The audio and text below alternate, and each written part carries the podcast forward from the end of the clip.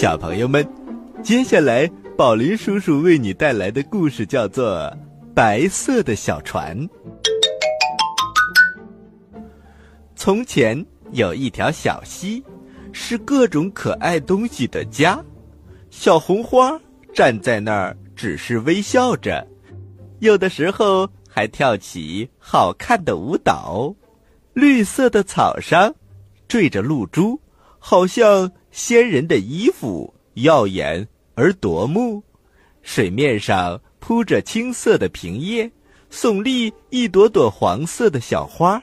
好像热带地方的睡莲，也可以说是小人国里的睡莲。小鱼们成群结队的来来往往，细得像根绣花针，只是有两只大眼珠闪闪发光。而青蛙呢，老是瞪着眼睛，不知道守在那里干什么。也许是在等他的好朋友。在水面上有非常轻微的声音，咕噜，咕噜，咕噜，是鱼儿在奏乐。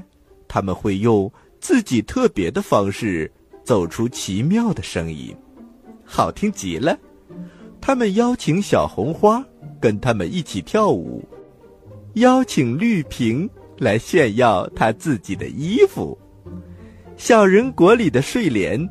高兴的轻轻的抖动着，青蛙看呆了，不知不觉的随口唱起了歌呱呱呱呱呱呱。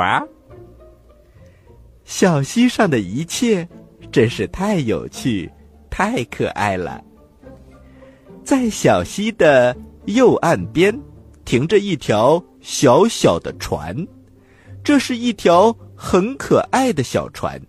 船身是白色的，它的桨、它的舵、它的帆也都是白色的，形状就像一个长长的香蕉，又狭又长。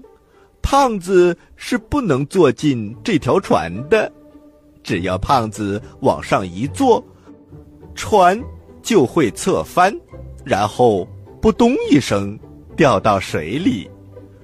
老年人也坐不上这条船，老年人的脸色黝黑，额头上布满皱纹，坐在小船上，被美丽的白色一衬托，老人就会觉得，哎呀，怎么办？我这么黑，怎么还有皱纹？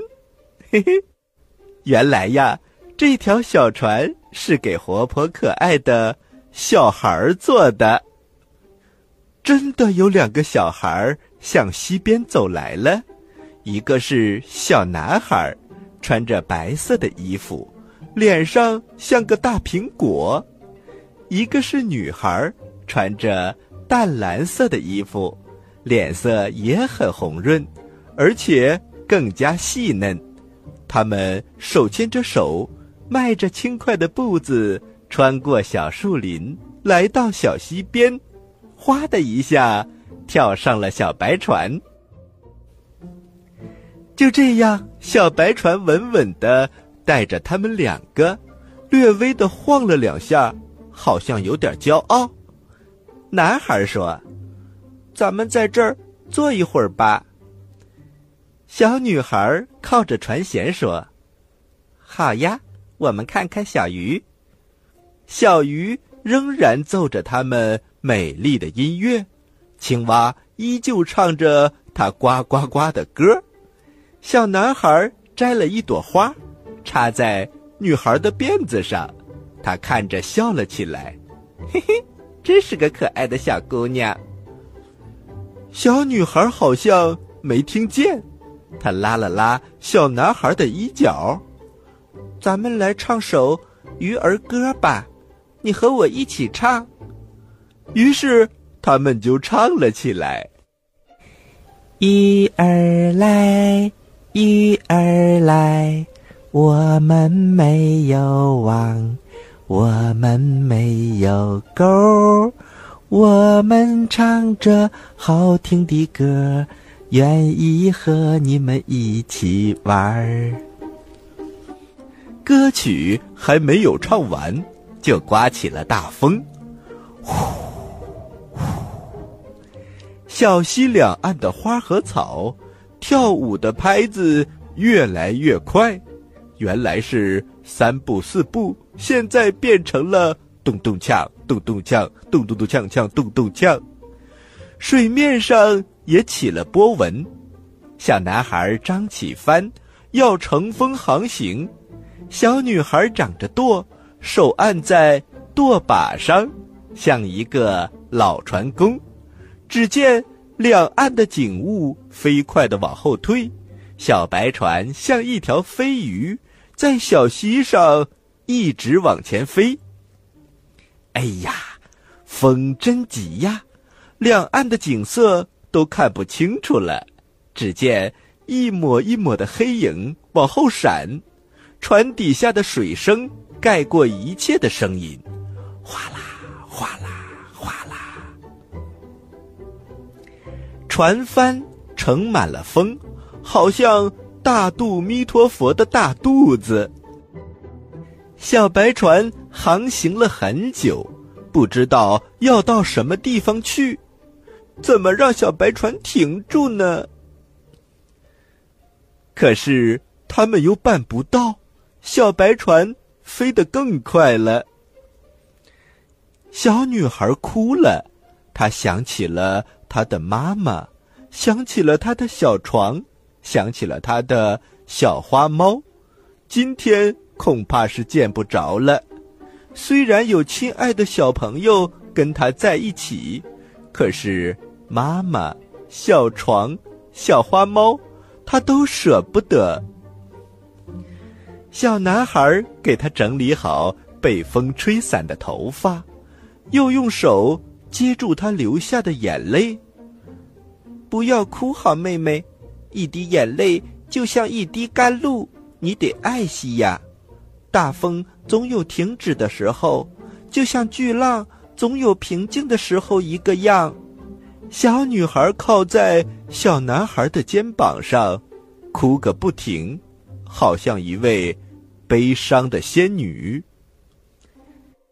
小男孩一直在想办法让船停住，他叫小女孩靠近船舷，自己站了起来，左手拉住帆绳的活扣，右手拿着桨，他很快的抽开活扣，用桨。顶住岸边，船帆落了下来，小白船不再向前飞了。看看岸上，却是一片没有人的旷野。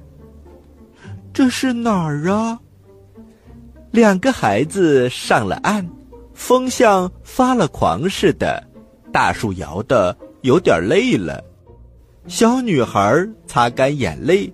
她看看四周，没有人，也没有房屋，一眨眼的功夫，眼泪又流了出来。小男孩安慰他说：“没有房屋，咱们有小白船；没有人，咱们两个人在一起呀，不是也很快乐吗？咱们一块玩去吧，不用担心了。”小女孩跟在他的身后，一直往前走。风吹在身上有点冷，他们紧紧的靠在一起，互相搂着对方的腰。走了几百步，他们看到了一棵野柿子树，树上熟透的柿子好像是无数的玛瑙球，有的落在地上。小女孩捡起一个，掰开来尝一尝，哇，甜极了！嗯，你快来，快来捡一个。尝一尝。于是他们两个就坐在地上吃柿子，把一切都忘记了。忽然，从树丛里跑出来一只小白兔，爬到他们俩跟前，就呆住不动了。小女孩把兔子抱在怀里，抚摸着它柔软的毛。小男孩笑了起来。嘿嘿，咱们又有了一个同伴，更不寂寞了。他掰开一个柿子给小白兔吃，红色的果浆涂了小白兔一脸。远远的有个人跑了过来，个子特别高，脸长得很可怕。